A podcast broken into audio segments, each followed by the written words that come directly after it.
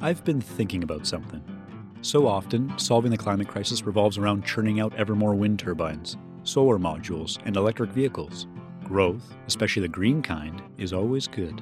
But what if, for a moment, we reconsidered our reverence for the gospel of growth and questioned our assumptions of what real progress looks like? This is a huge undertaking. Thankfully, I know a few deep thinkers who can expand my understanding. I mean, this idea of unlimited growth is really incompatible with an idea of a finite planet. But very, very few scholars and researchers focus on the role of technology in perpetuating and reproducing this imperative of growth, or how I call it the religion of growth. If there is no economic growth in a growth economy, there is crisis. So our subsistence, our survival, employment, work, welfare, all of these are very much strongly linked to growth in contemporary societies.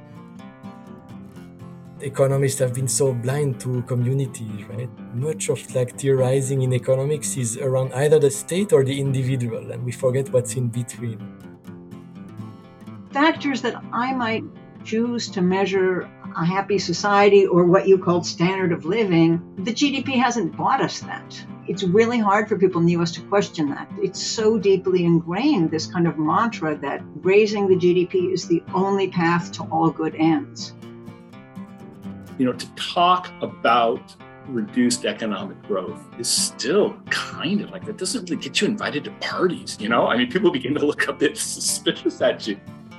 Starting Friday, May 5th, over six weeks, I talk with experts from around the world all about degrowth and post growth. This is no small talk. From work and debt to education and innovation, we'll be exploring big ideas around what a sustainable world might look like if we rethought our relationship to growth. In the process, we might just discover what the good life really is. I'm sure you're growing impatient, so let's get started. I'm trying to save the planet. Oh, will someone please save me?